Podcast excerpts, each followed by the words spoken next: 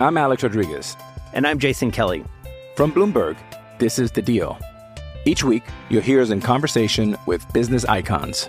This show will explore deal making across sports, media, and entertainment. That is a harsh lesson in business. Sports is not And, as uh, simple you know, I- as bringing a bunch of big names together. I didn't want to do another stomp you out speech. It opened up so many more doors. The show is called The, The Deal. Listen to The Deal. Listen to The Deal on Spotify.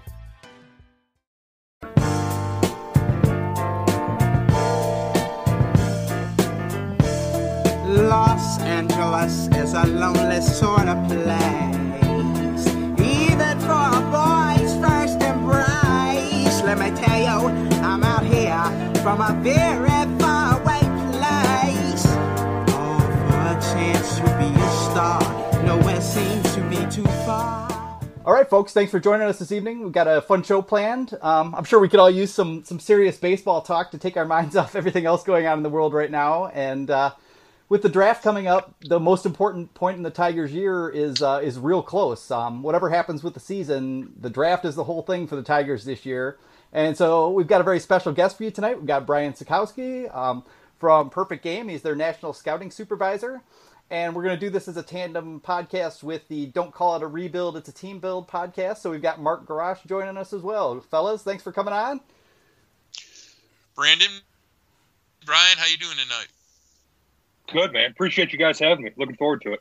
Yeah, well, we got to have a little local flavor because I'll uh, every every time I turn around, I see uh, I see Brian on uh, YouTube uh, podcast. Yeah. uh, he's he's the most famous media draft expert on earth, and the fact that he's basically in our backyard, uh, local to Metro Detroit, and coaches at Orchard Lake St. Mary.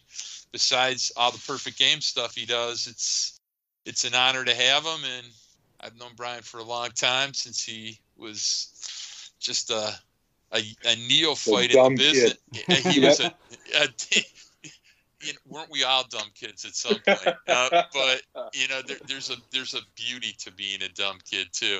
But yeah, I Yeah. mean now now he's a big shot, and I I was laughing the other day because somebody suggested them to they they they didn't really understand what they were inferring, but they they they suggested Brian for something to do with Oakland, and a lot of people immediately thought Oakland A's, and I kind of understood it meant Oakland University, but I, I, I actually think Brian belongs working for the Oakland A's a lot more than he belongs working for Oakland University. What, so, One of those people was me. Yeah, I got real excited for a second.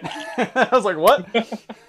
Yeah, Brian, Brian would be very, Brian would be Brian would be very good in a new age front office. He really would because he's grown up, you know, with a scouting background and understands all the technology and data. So he he'd almost be the perfect guy to for someone to hire. Too bad they don't like paying people these days. They just like laying them off and furloughing them.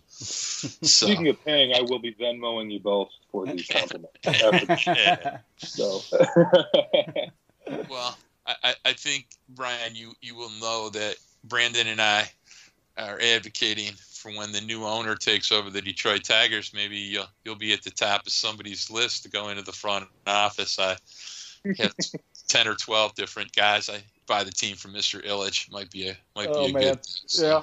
Well, just just to kind of just to kind of set the table here a little bit. Yeah, let's talk about the the Tigers a little bit and just you know just how important this draft is and kind of where they are in their their build up here. Um, I was just kind of wondering for your take on that, Brian. Like, I, I mean, obviously things haven't gone as fast as as any of us would like. Um, there's been some uh, at least a few missteps, if not many missteps along the way. But you know, things are coming around. You know, they've got at least five real guys now. Um, a bunch more guys who are guy adjacent uh, on the farm system. Um, but how how are you feeling about them these days as we uh, near the draft?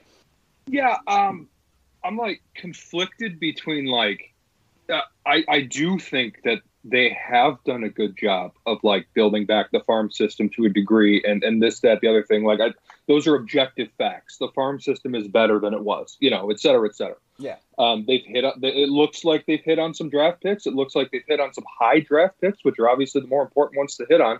Um, but at the same time, like I, you know, and, and this is uh, I, I- obviously you both are aware or follow, you know, our, our guy Confusion Rain uh, on uh, on Twitter, and I'm a big fan of his analysis as well. But um, he's you know he's, he's always said, Mark, I've seen you say it too. Is like, well, why are we applauding what should have happened in half the time that it happened in? You know, compared to other teams. So so like I'm conflicted in, in that I, I, do think there are positives. I, I think this draft is like, like the you know here's where we go from building to like we're gonna fucking do this thing. You know, pardon my French. Yeah. But, you know, here's where we're gonna go from like, all right, the system's coming back. Well, okay, a bunch of those arms are gonna be ready. So, you know, what else we got?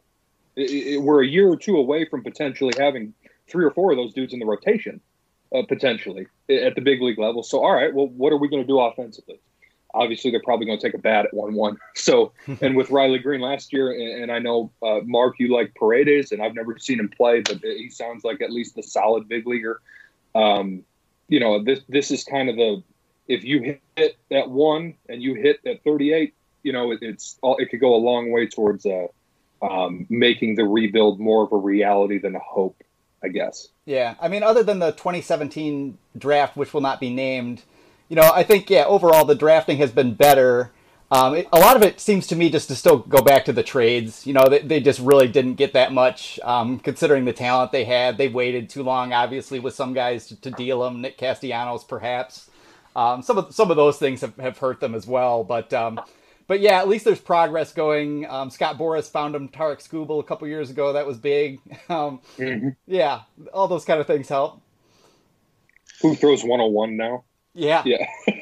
Casey, Casey Mize does man, not. He's such a fascinating story. Yeah. He, he is. He a, is. He is a fascinating story.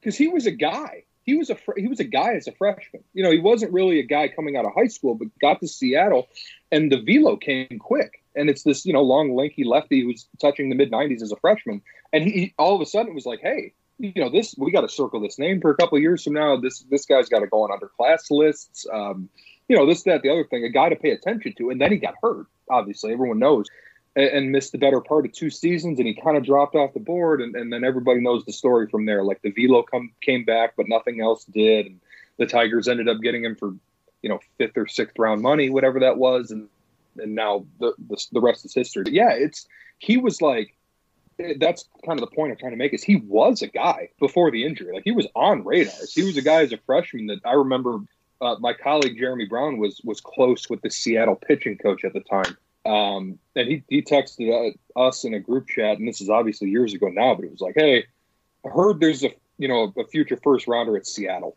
And we were like, "What?" you know, and it was Tarik Skubal, and it was you know in 2016 or whatever that even was. Um, yeah, so it, it's a it's one of those like you forget about him for a couple years because he's hurting, and all of a sudden it's like, "Oh yeah, I remember." Yeah, he, he was, was good and they okay, were just kinda, yeah. They, yeah, exactly. They were just trying to build that, that program up too, right? So it was sort of like, I mean, he he he went somewhere and, and popped, and then got hurt, and he wasn't really in the limelight anymore either when he when he came back. Right. So yeah, I guess I guess that's just one that slips through the cracks sometimes.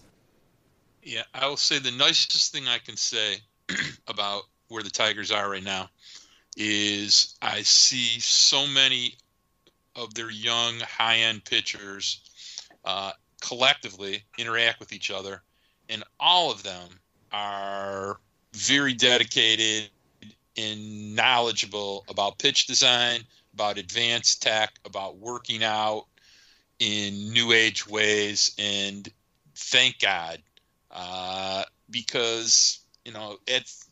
I think we talk a lot about hitters, about optimizing hitters. We've had this discussion many times well, what I just mentioned about pitchers, that's that's how they optimize pitchers. So when we saw Tarik Skubal throw hundred point, what he's hundred point seven the other day, yeah. he, he was at he was at Driveline when he did it. So uh, that's not a bad thing. So it kind of reminds you like that that camaraderie that you're seeing with with Manning and Skubal and Mize and, and that. And um, Faedo, Faedo too. Faedo, yep, yep. It kind of reminds me of like you know, you remember back in 2011, 2012, like how close knit the rotation felt.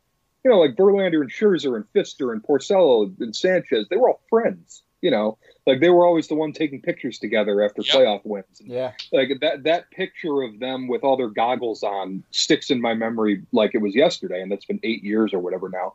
But yeah, like it kind of reminds you of that. Like, okay, well, the, the likelihood that the four guys in the minors right now all end up being solid major league starting pitchers is low. But at the same time, it kind of reminds you like, maybe this is the next core. Maybe this is that next like buddy buddy. They're all really actually best friends off the field too rotation that that we were so spoiled by for a couple years.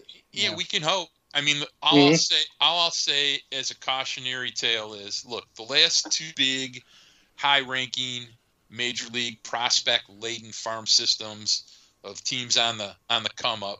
Atlanta, which worked out not not bad for Atlanta. Let's let's be honest. It it worked out pretty well and having Acuna come late and be at the head of that class really took them from being pretty good to being much more special. And mm-hmm. the the other one that hasn't really worked out at all yet is the Padres. The Padres have been touted for three years now, and they were still waiting. And they've actually had some guys do a few things. They they dealt Urias. Paddock has been good.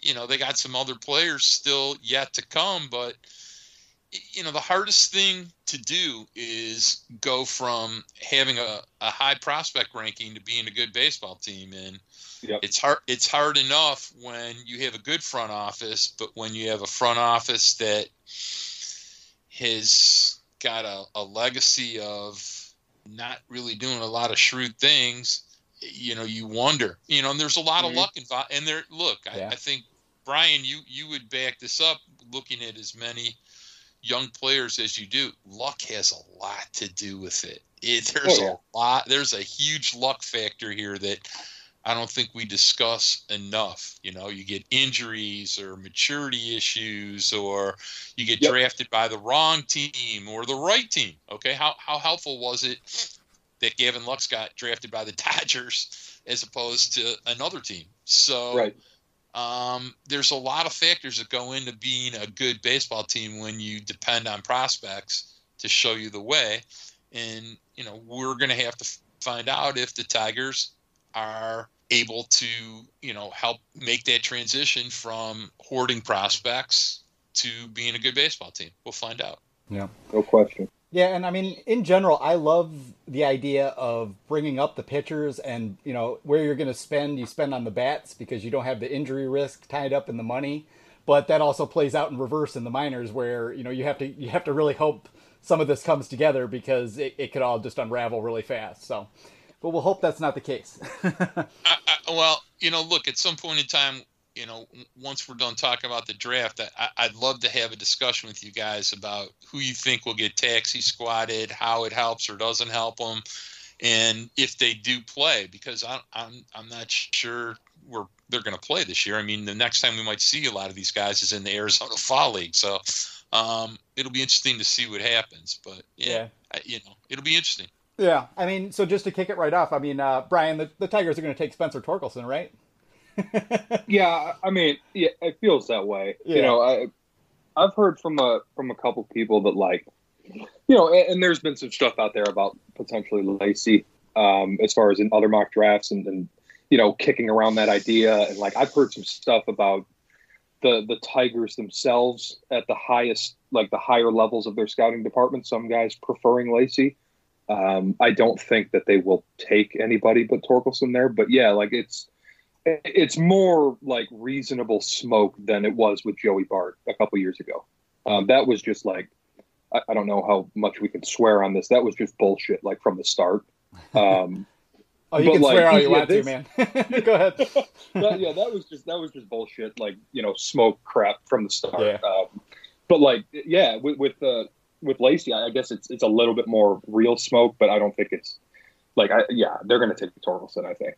Yeah, I mean, there's some little things like obviously, you know, Lacy's the Tigers like SEC performers, and and Lacy is that guy. But I, yeah, it's just really hard to see, hard to see them going that way. Even though we're all kind of sitting here like, yep, we're about to take a first baseman at one one. but I mean, he's a heck of a first baseman. You know, there's no argument. But yeah, yeah. dude bangs, man. He bangs. yep. I think I said this in in our pre-show talk. Bottom line is, just don't fuck it up.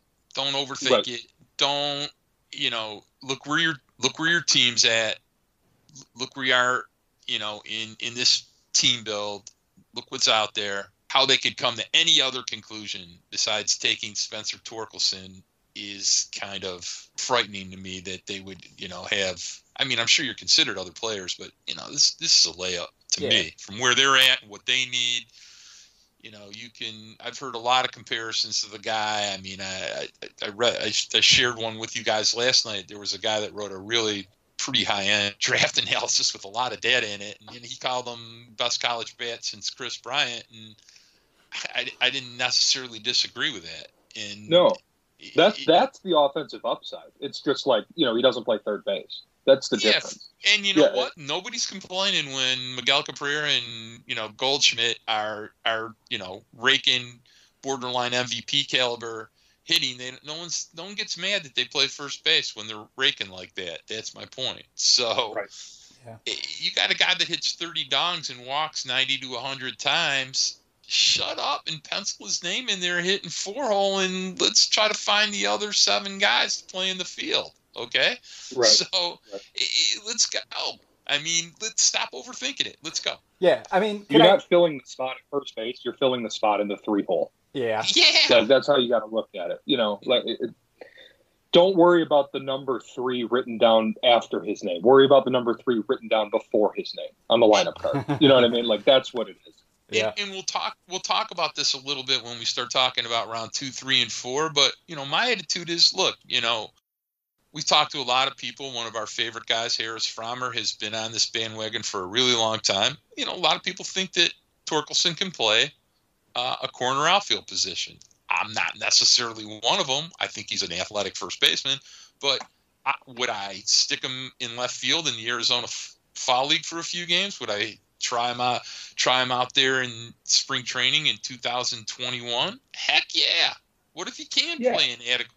He can't be worse than Christin Stewart.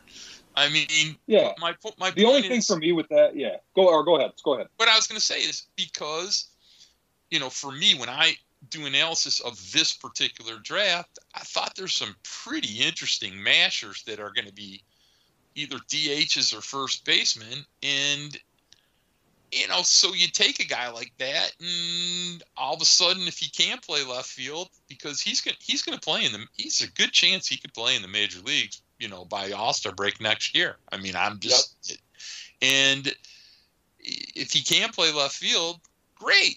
It it it helps him. It, it helps us because you may maybe Bryant Packard, maybe a guy you draft this year. You know, who knows who can play For- first base? It just makes your lineup better. For me, I wouldn't even bother though. Like if it comes to it where there's some opportunity to get a first baseman, or yeah, Bryant Packard is just wailing the ball, and you're like, hey, that's the only place we can stick him. I mean, you can try it then, but I'm just not sure if I'd even bother messing with him right now. But I'll I'll leave that to Brian's expertise. Yeah, I'm like my only issue is like as long as you're not in any way, shape, or form hindering the the ascent of the bat, then yeah, go ahead, play with it. See if you can play left. yeah, But like if you're doing that at the cost of like, you know, six months of him in the major leagues or a half a season, if you're doing that at the cost of of a year or you, et cetera, et cetera, you're doing that at the cost of like taking anything away from from developing the bat continuously, then then don't do it. Just stick him at first base and let him rake. But you know, li- like I said, man, if you're not taking anything away from it, then sure. Like, I, there's no harm in seeing if the dude can play left field. I, I've seen some people think he can play second base. Like, I think that's absurd. But that you know, that kind of gives you the the idea that he's not just a, a like a you know stocky, sturdy Miguel Cabrera first baseman type. Like, it's a he's a he's a decent athlete. Uh, he's a good athlete for a guy of his you Yeah. physicality. Um, he look you know he looks like a like a running back. You know, Yeah. like he doesn't look like uh, you know a, a lineman. You know what I mean? Like Yeah. he it's it's a chiseled frame. He's not he's not 6'4", 240. He's 6'2", you know, two twenty. But it's like just rock. You know, so Yeah. it, and I mean the Tigers have had J.D. Martinez and uh, Nick Castellanos in right field, so you know we've seen that show too. Yeah, they've proven to me they don't really give that much of a shit. yeah. so like you know, like yeah, throw them out there, whatever. yeah. Well, well, just real quick, because I was kind of more on the Austin Martin train, and and that seems to have, have passed. But um, you know, I mean, there's concerns about position and some of that, but there's no concerns about like hit tool at all. And I guess what it comes down to is power. Uh, I mean, do, do you have kind of a, an estimate for yourself of? I mean, is is there a chance he's going to be able to develop, you know, 55, 60 power as he goes along, anything like that, or even even 50 would be probably be fine with that hit tool. Yeah, yeah, I think that, uh, and we're you know we still have Martin one on our board. Yeah. you know, just to like for the sake of just throwing that out there. Um, yeah, I'm a I'm just a gigantic believer in his hit tool and his instincts and his athleticism, and like I know that there's some concerns about the arm in terms of like the strength of it, the consistency of it, the, et cetera, et cetera. I, I understand those concerns. I saw those concerns in high school. Um, but at the same time, man, it's like the dude can play third, he can play second, he can play center. And I don't really care where you prefer him at.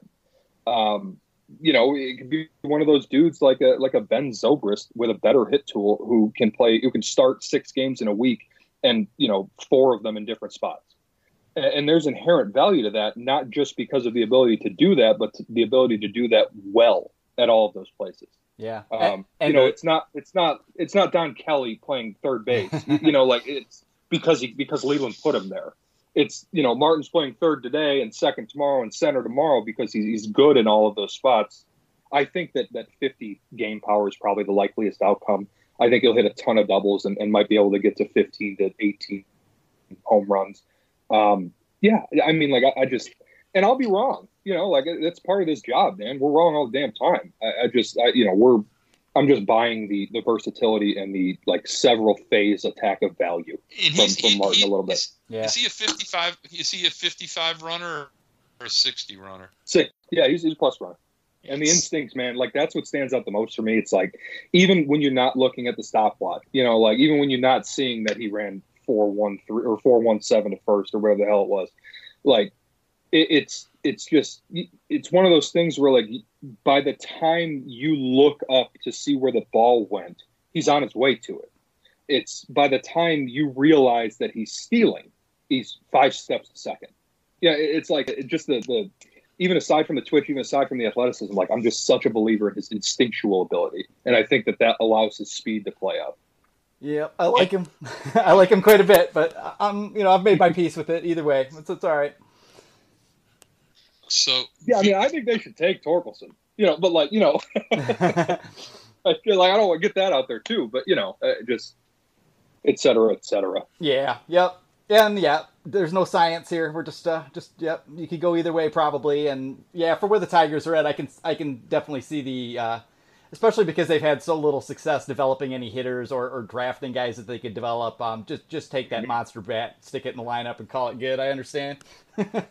So. Yep you know, not that we need to waste a lot of time on this because I really could care less what the Orioles do and how cute they want to get with this. But you know, you got you guys got some, eh, you know, Brian got any scuttlebutt, you know, what they're going to do at two and maybe how the, you know, the next three, four, you know, I've seen Hancock falling down to five or six now, and it's you know things move around a lot. It's it's it's a fashion show, and you're you're going to get movement like this. But these, there's a lot of good players in the top ten this year. So, what, what do you think? How do you think this shakes out?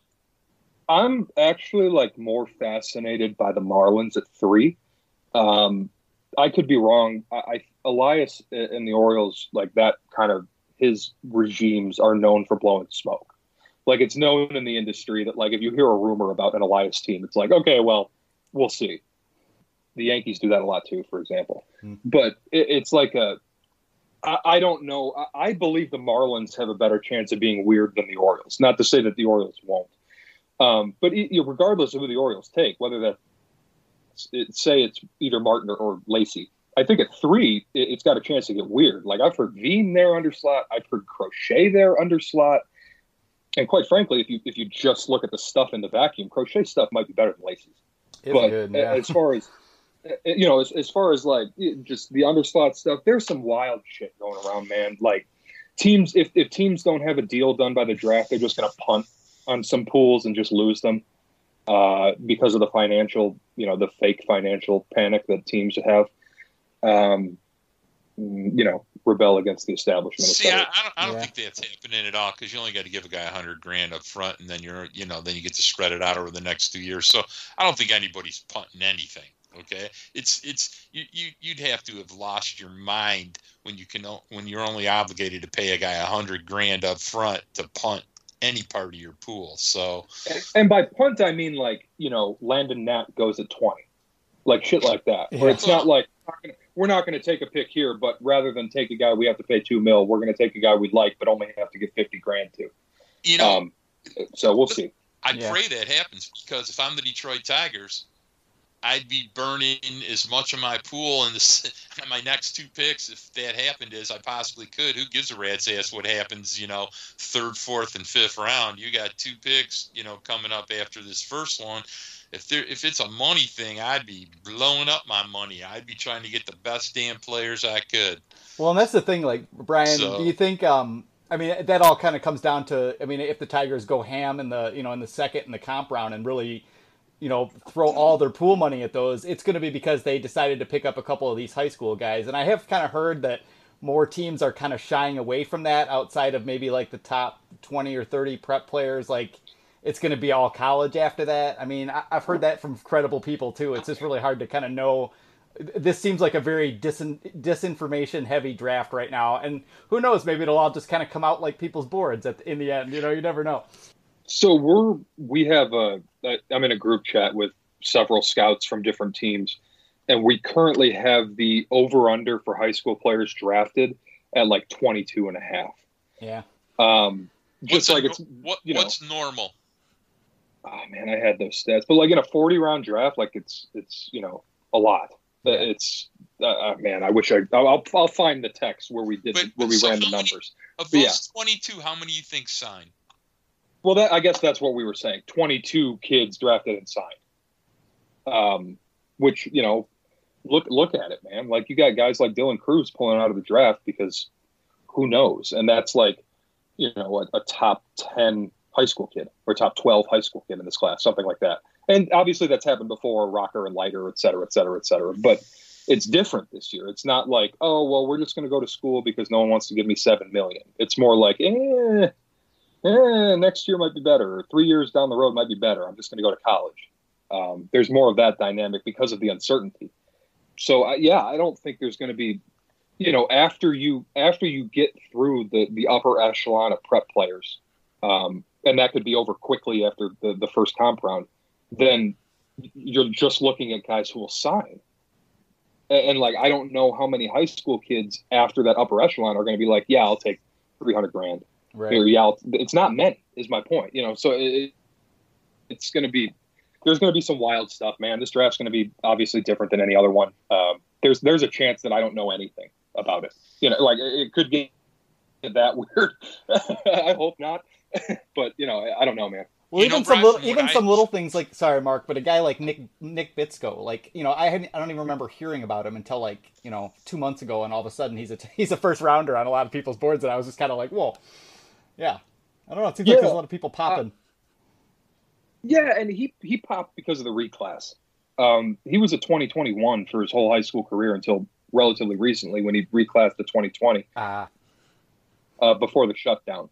So that's why. Yeah, Okay. he was a he's like was like a top five in the class 2021 high school kid, um, who then reclassified, and then all of a sudden you're, you're stacking him up with Abel and, and Kelley and uh, Dax Fulton, a healthy Dax Fulton.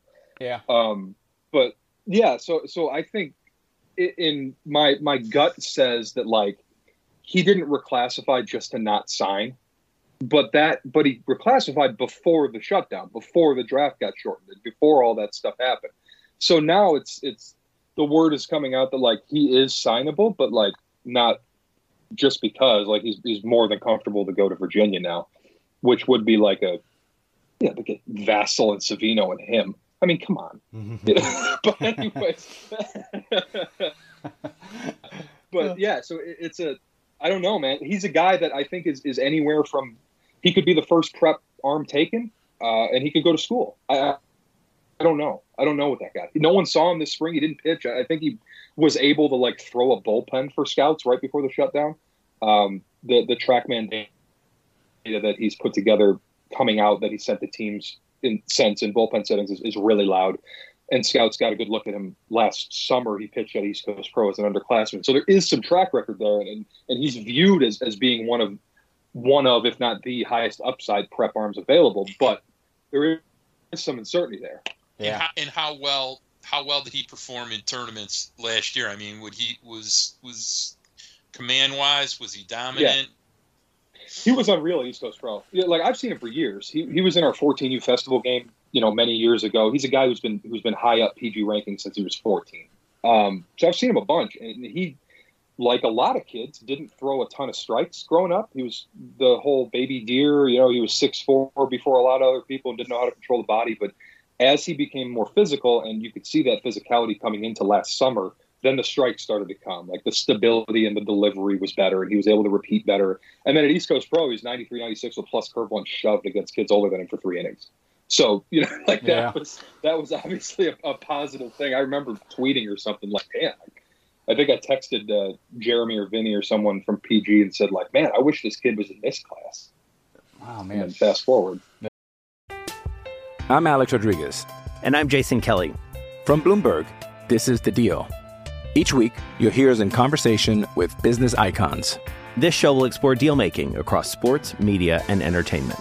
That is a harsh lesson in business. Sports is And, not uh, as you know, simple as bringing a bunch of big names together. I didn't want to do another stomp you out speech. It opened up so many more doors. The show is called The Deal. Listen to The Deal. Listen to the deal on Spotify. Quality of this draft, the more, the more I have, you know, the deeper I've dived on.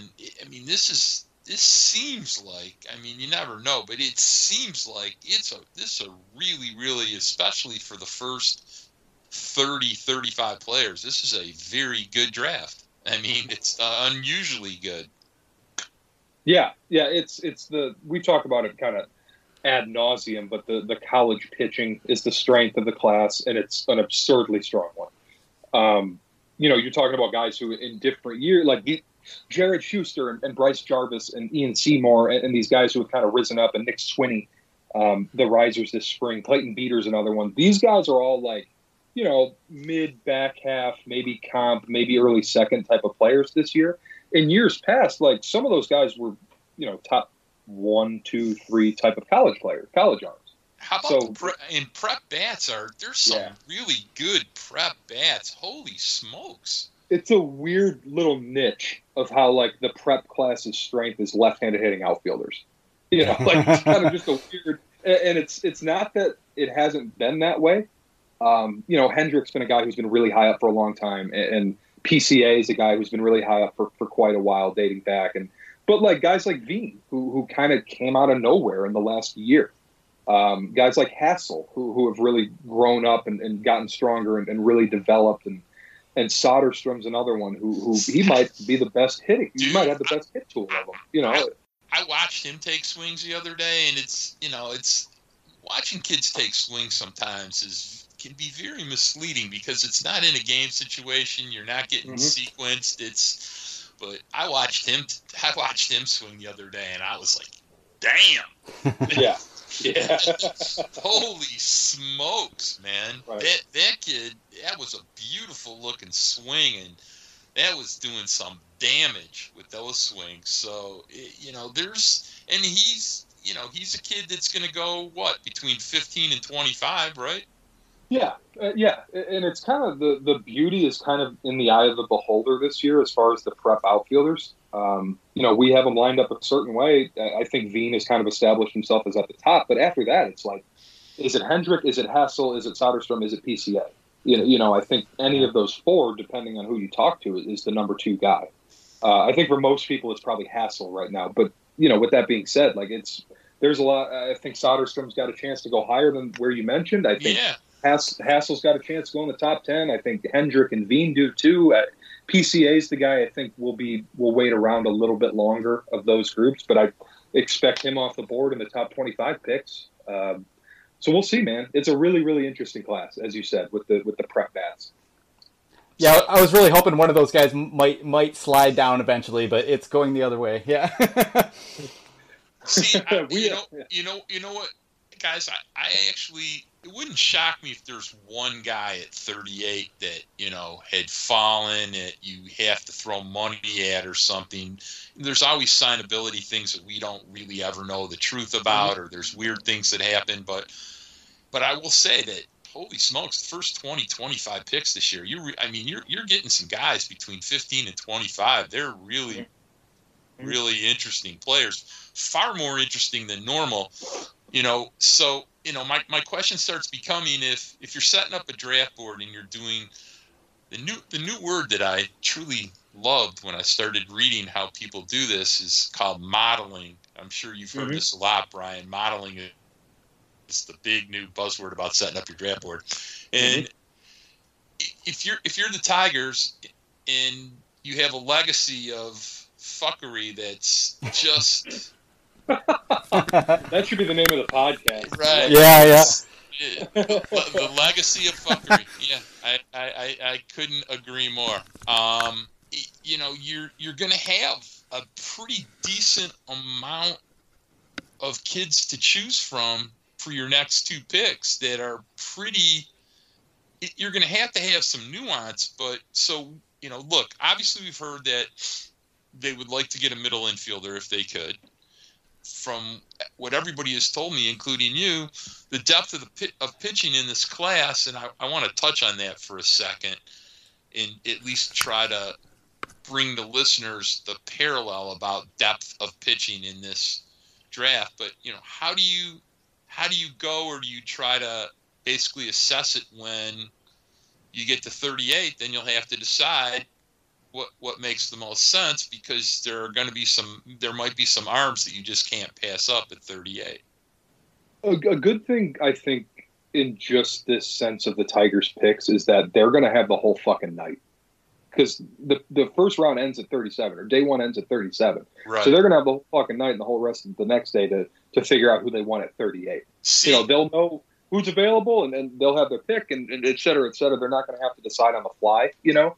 That's So- a good point. people, Yeah. See, people, that's why you listen to our podcast because we get people that bring insight like that.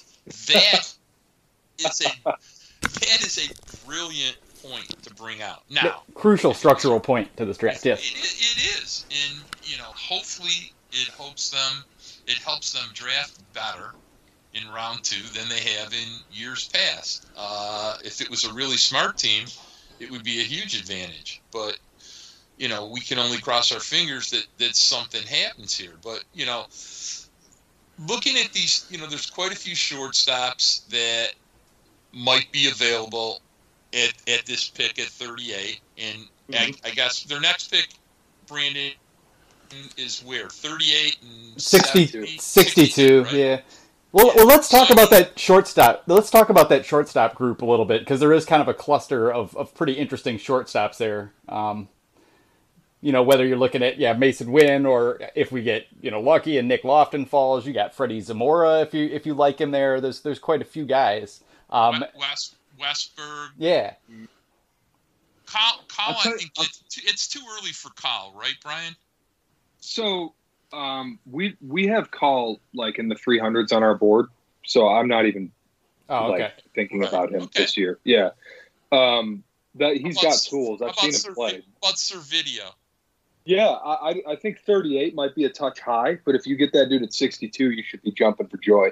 Yeah, Um, I, I like him. That's and, where I was like- hoping. Yeah, he's he's an interesting one in that I think if he'd played the whole year, we'd be talking about him way higher than we are. Because he was doing stuff at the beginning of this year that he'd never done before. Like he played second base because Grae Kessinger was there. You know, he was fine in the, or he was really good in the Cal Ripken League after his freshman year, and then he was good on the Cape after his sophomore year. But coming into this year, it was like a kind of a slappy, speedy, undersized second baseman type, who, et cetera, et cetera. He's athletic and he's a good player, but um, now it's like this dude can play short and he's hitting for power. Swing it's like, change oh, guy, oh. right? Yeah, you know, and he got stronger, and that's a part of it. And Little and I think kick, yeah. it's, their hitting coach does an incredible job there, um, Mike Clement. But as far as like, you know, and, and we've seen Cooper Johnson hit in the pros, like, you know, he, he turned Cooper Johnson into a solid college hitter. Um, but anyways, like it's, I don't, and this, I want to get this out there too. I, I don't think that like the Tigers are targeting shortstops at 38. Like that's bullshit. They don't know yet. Mhm. Like I, I think I, I don't know. Like I, that that to me screams fake rumor. You know, screams to me like like like I said, bullshit. Um, and that's not to say that they won't take a shortstop. That's not to say they don't think, hey man, maybe these guys are going to be available for us and let's go on the board. But to say like the approach at their second pick, which is 38, is to to like take a college shortstop. Like I don't think that that's like a thing that they would have decided that in any way could have been leaked for us to hear it. Yeah, we just You want like, that. It just doesn't make sense to me. yeah, yeah, we, we want it's- there to be a good shortstop available for us to Yeah, take. Yeah, absolutely, For sure. absolutely. But but And- if, at 38 in the draft this deep, you should be doing you should be BPA, right? No doubt. Absolutely. Best best player available because you're And I'll tell you what, I'll give you a treat because you guys are my friends. Th- we released 160 pick mock draft today. That perfect game. Um, it is behind a paywall for most of it. However, since you guys are my friends, I'd be more than willing to take you through every pick we made for the Tigers. Oh, that would be great. let, let's let's let's hear it. And you know what? We'll compare him to what Chris Brown has. so, so our 'Cause- scouting director made the picks for the Tigers. I recused myself. Um, we did this with the idea of um, let's make it kind of realistic. You know, you can't just take the six best players. You got to like operate like you have to sign guys, and and we made the the the scouts who took you know prep players early. We said, hey, it's the fifth round. You have three high school players. You have to take a senior. You know, we tried to do it with some level of realism. yeah. Uh, and Jared, you know, my scouting director, my boss, he and I, and, and I think Mark, uh, share similar ideas as far as like how to build it, you know? Mhm. So he took he took Tork at one, obviously, and then at 38, like his pick was coming up. It was like pick 36 or whatever, and he texted me and he goes, "I think you're gonna like what I do here." And I go, like, okay. I'm like looking at the board and I'm like, oh, like, okay. I wonder who this is gonna be. Like, you know, Loftin wasn't there. Um, Loftin went at 37 actually, Ah. but so he com- he comes on and goes, "We're taking Austin Wells. I don't care where he plays. They can Oh both." my God! Austin Wells was Yeah. thir- was available at 38. Yeah, and I don't know if that's all that likely, but I did like where he's like, you know what? I don't care. Yep. I don't care if they're both first basemen. One of them can DH. They both smash. You know, I love that bat. Yeah, I love the swing. Oh man, yeah, that'd be nice. and to, to be honest with you, you guys, and we talked, uh, you know, quite a bit earlier about Tork, you know, potentially moving to left field. If if the draft for whatever reason were to play out where they take Tork and Wells, I think Wells is a better candidate to go to left field. So that Really? that could be interesting too. Yeah, I, he's a really good athlete, dude. He just you know he doesn't throw, so that's kind of the problem behind the plate. Um, but yeah, he's a good athlete. It- It's like Torkelson, where it's like that physical body, but he's more bouncy and twitchy than you think he is. Well, Um, yeah, yeah. Well, look, since the two of you are my friends, I think it's no big secret that Mark Gorash is a pretty big fan of of Wells, of Austin Wells. Yeah. And uh, if we were able to dra- if we were able to draft him, I think my 64 year old's body would probably lay down on the carpet here in the man's room and do snow angels. So I, I, I, I, I might I might black out for a second and not even know who we drafted with the next four picks after getting those first those, those two guys with the first two picks. So uh, I'm not I'm not lying. So I mean, basically, two guys that shouldn't be you know that probably won't be using a glove is their their primary part of being on the baseball field. But I will tell you, uh, wouldn't want to be three years from now trying to navigate that order with those two guys probably swinging back to back in the lineup because those two boys, Riley Greene there too. Yeah. Yeah, you know, yeah, man, yeah. that's, So uh, you know, that- that's some mashing. I, right? Like So- I love, man. He sent that pick in, and I was like, hell yes, Yes. let's smash. You know, You know, hmm that would make me very happy. Yep. Yeah, that, uh, you listen, I, I, I fully endorse. I'm on board with that. Yeah. Okay, let's let's go. Tell me, so what what came after that? yeah. Uh, then at pick 62, uh, he went with Jeff Criswell, the, the starter from Michigan. Oh yeah. Um, you know, again, with some, some kind of, you know, the Tigers do like taking local players. And, and Chris Brown obviously highlights that every year when he does that, uh, the ridiculous mock. Mhm. Um, you know, and there are trends there. And, and he lines up in terms of like, that's kind of where we have him on our board. Uh, he's a Michigan guy. He's a big, physical, hard throwing right hander. And I know he's not in the SEC, but that's still very much the Tigers mold. And, uh, y- you know, there's some reliever risk there, but at 62, if you can get a guy with that stuff who has a chance to start, like I would see that as a really good pick. Hey, he's got he's got premium stuff, man. I don't I don't. He's got think shit. Yeah.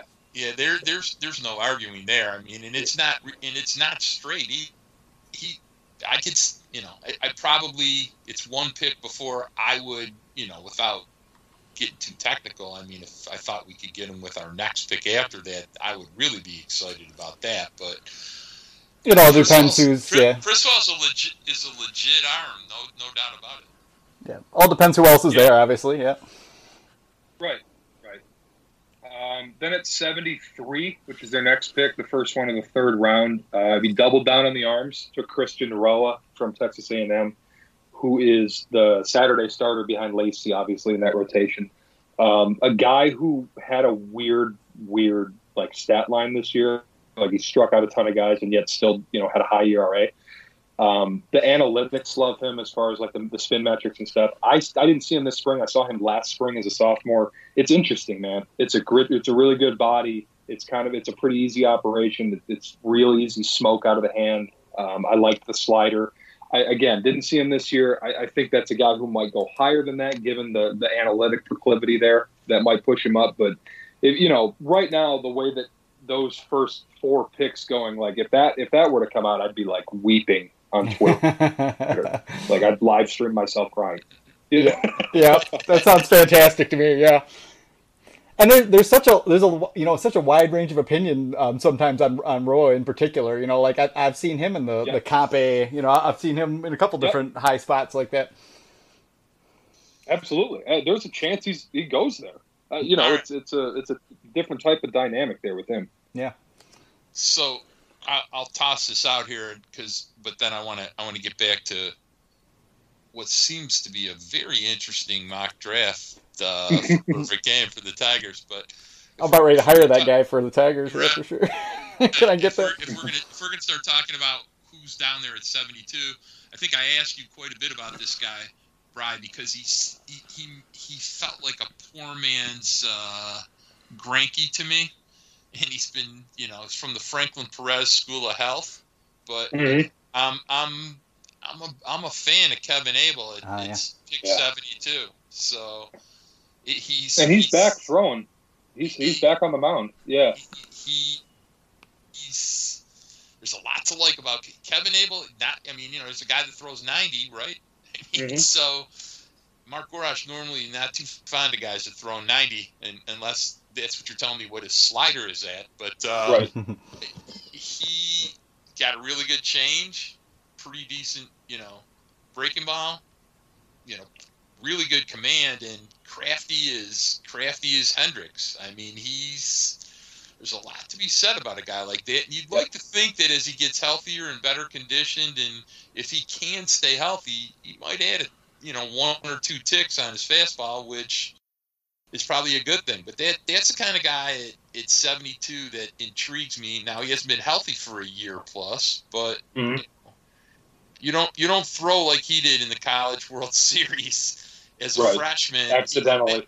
yeah. yeah, yeah you know how many freshmen that only throw 90 can dominate in the College World Series? There's a lot of moxie going on there, man.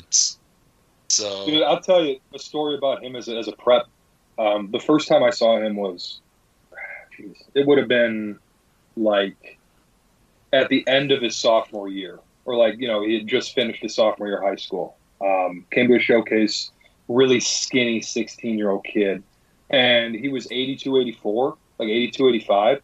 But it was like an unbelievable breaking ball and an unbelievable like screwball. It wasn't a change; it was like a screwball, like that type of action and that dude shoved every single time I saw him, and he never broke 90.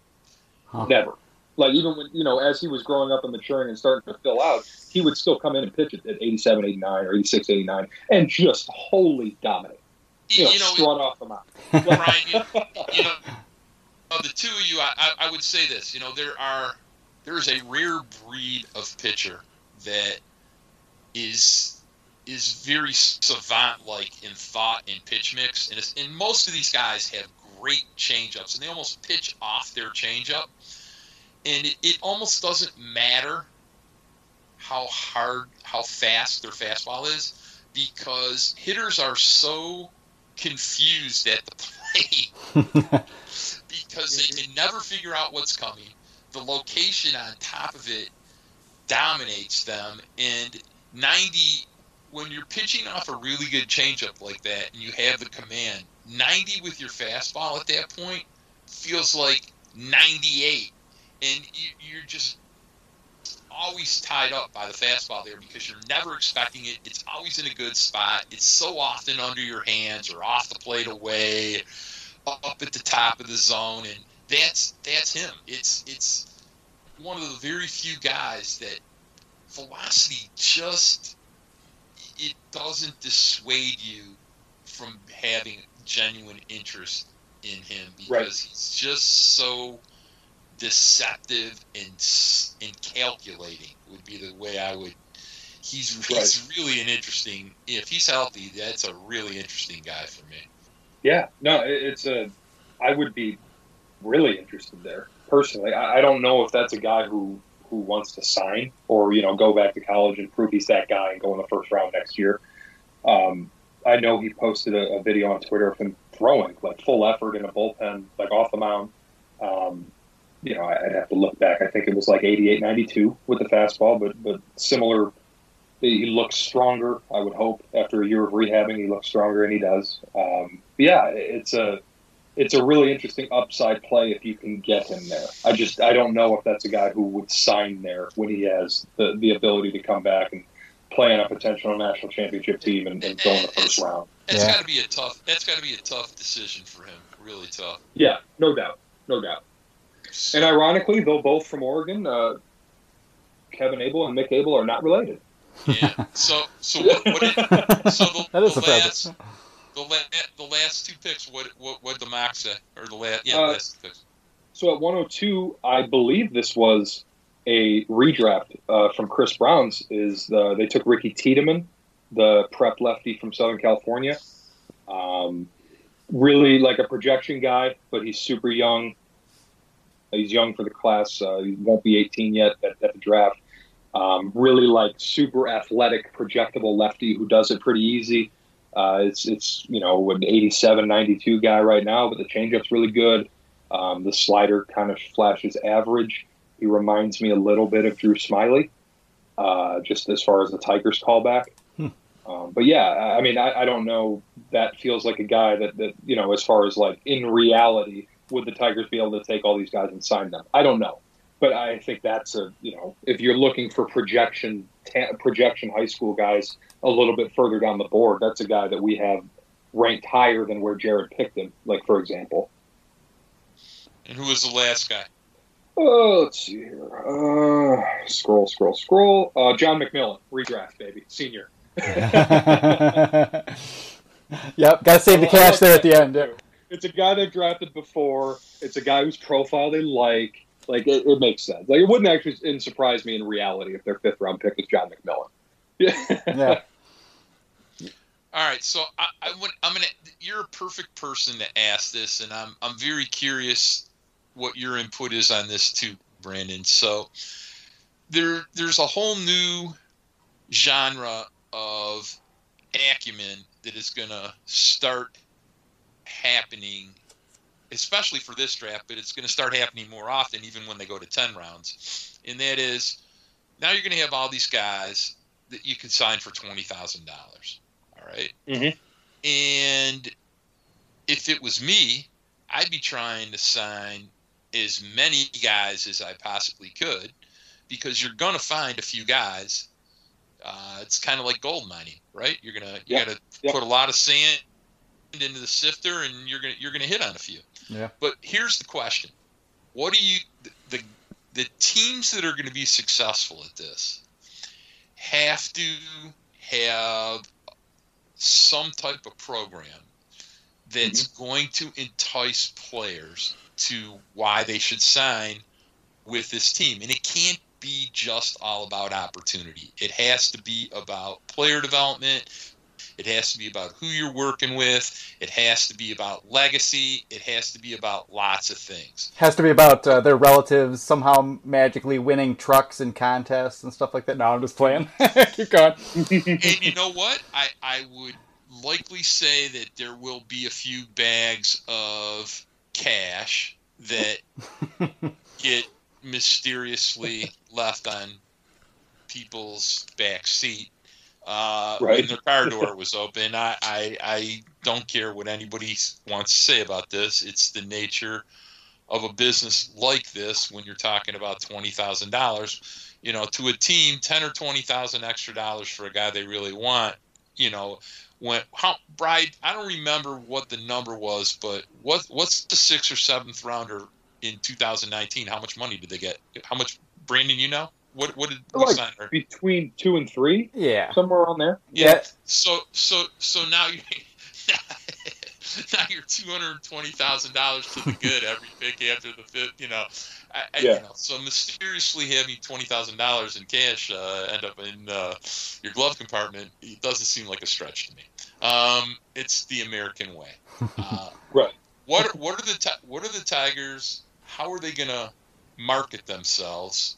You know that makes kids want to come into this org for twenty thousand dollars.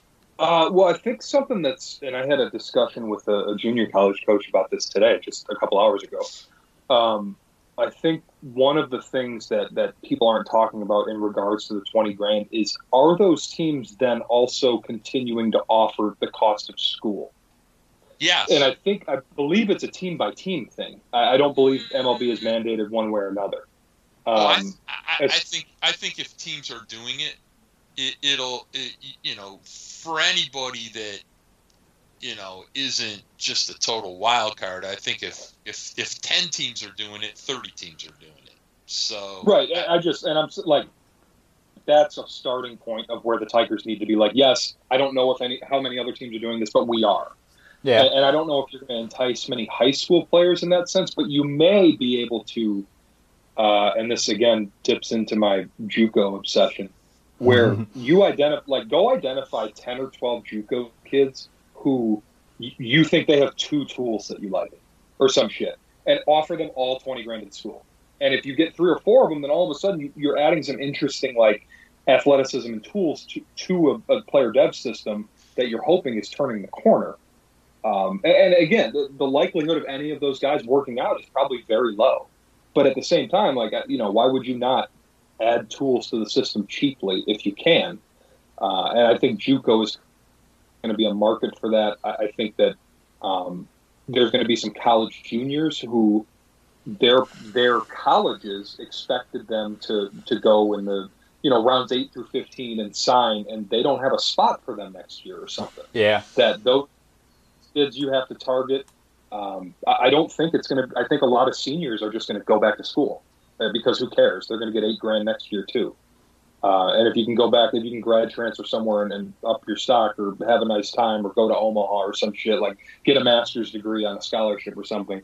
Like, I think there's going to be. It, it, I don't think the 20k is necessarily just going to be for to sign college seniors. I think that they'll a lot of those guys will go back, but it's the JUCO kids, it's the high school kids who really just don't want to go to school. Uh, it's the college juniors who are kind of being squeezed for spots on rosters. Like those guys, identify the ones who. It doesn't even have to be like, hey, we think this guy is going to be a role forty. Like, does he have two tools he likes? Yeah. You know, like, does he have power and can run?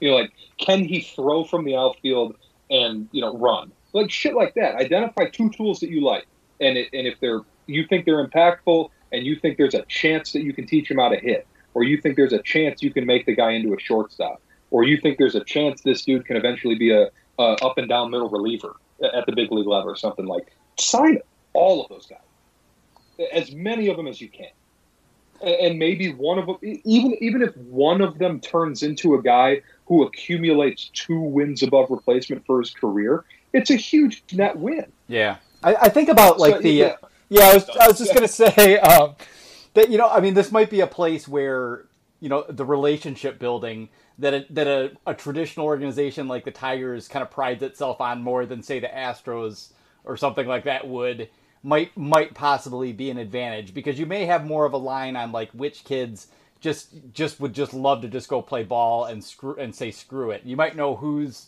you know whose families are in a little bit harder straits, like to, to put it you know cruelly and bluntly, like all, all those sorts of um all that sorts of intel that, that is gathered that way might might be an advantage. And I talked to Dan Hasty, um, the the voice of the West Michigan Whitecaps, not too long ago, and he he was cracking me up because his scheme that I thought was pretty interesting was the idea of like collecting like a whole bunch of guys all from the same team.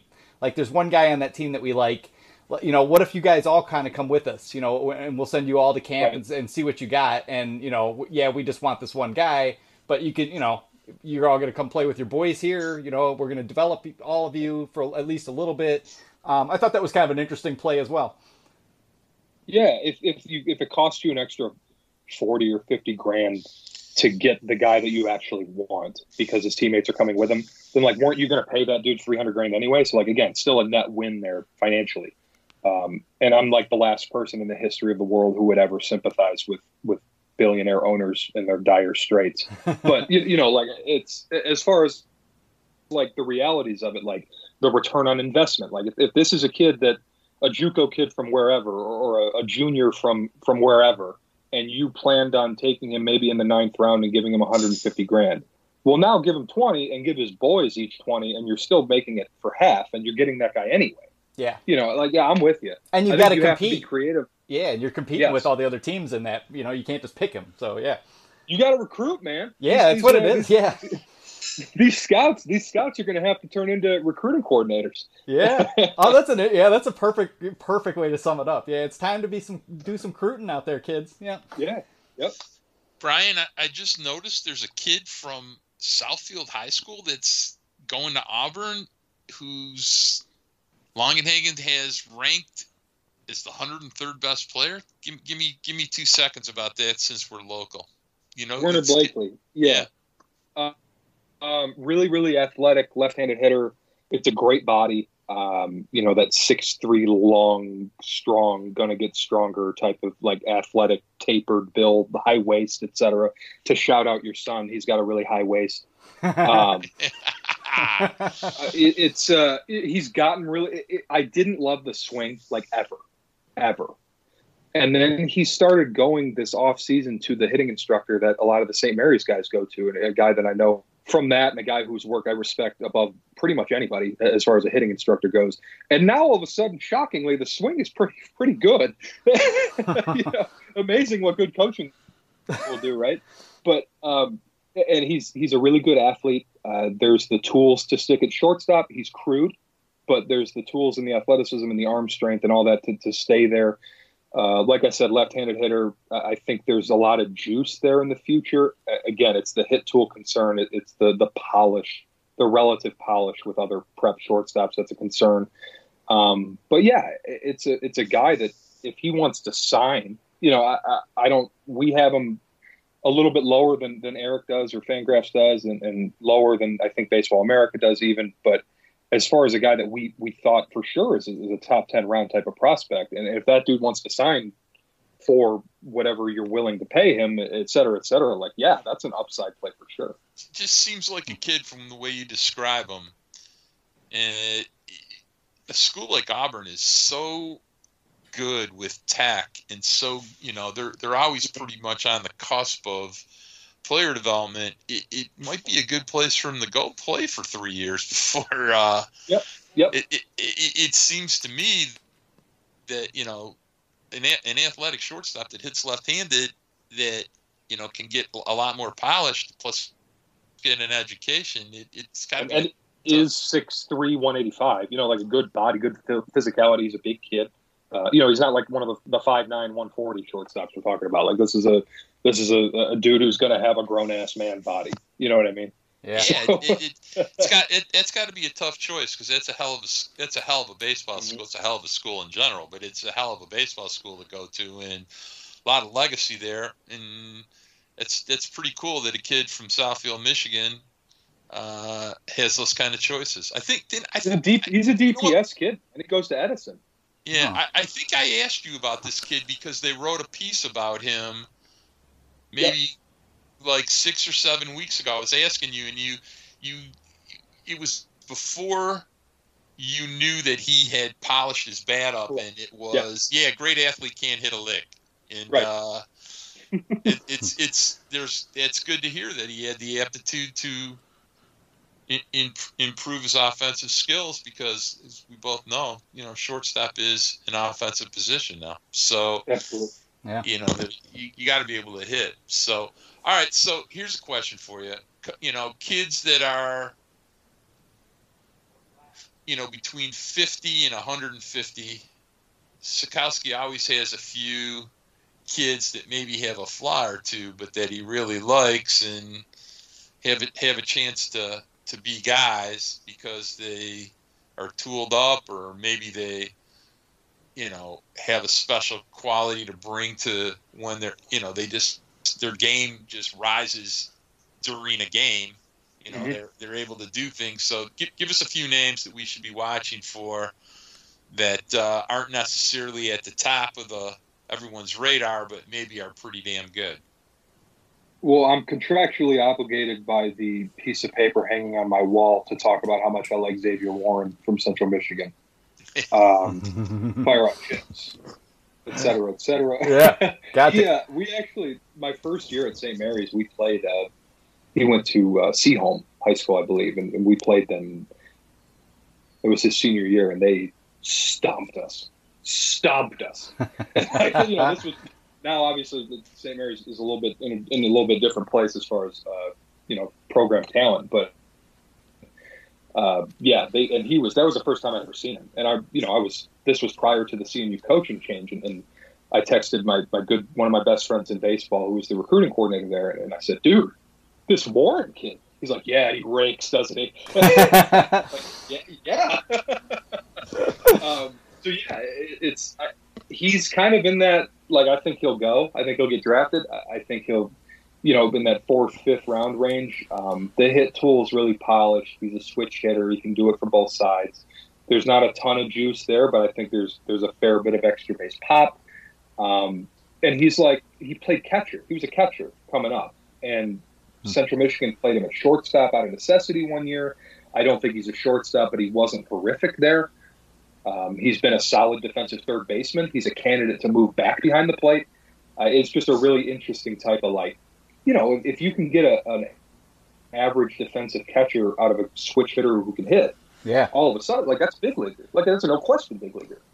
Um, even if there's not a lot of juice there, or, or he's not like an elite defender, like that's absolutely the big leaguer. That might be a starter, you know. Yeah.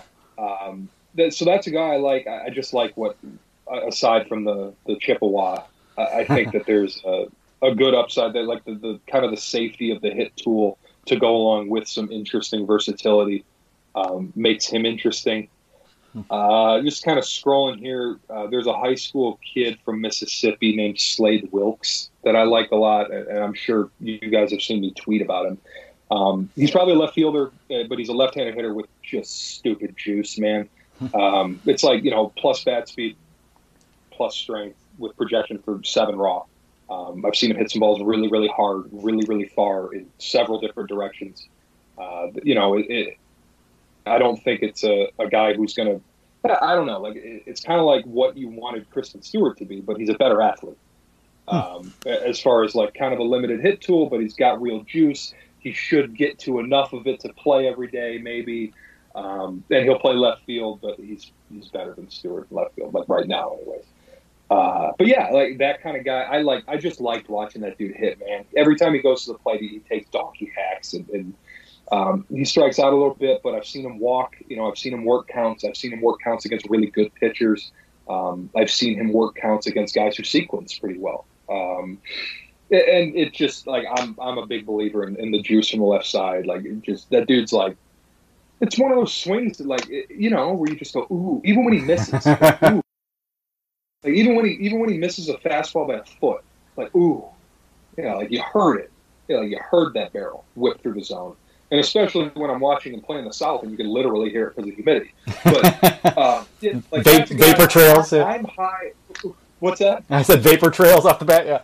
yeah, exactly. Like you just even when he swings and misses, it's just like, yeah, like yes, Mm. go hunt that fastball. Like yes.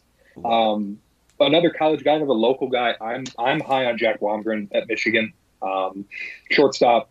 You know, somewhat limited on tools, but but it's super like hair on fire approach to the game. It's a really high makeup, high compete, high character type. And by limited on tools, I mean like there's really not a plus one, but there's several that, that are around average.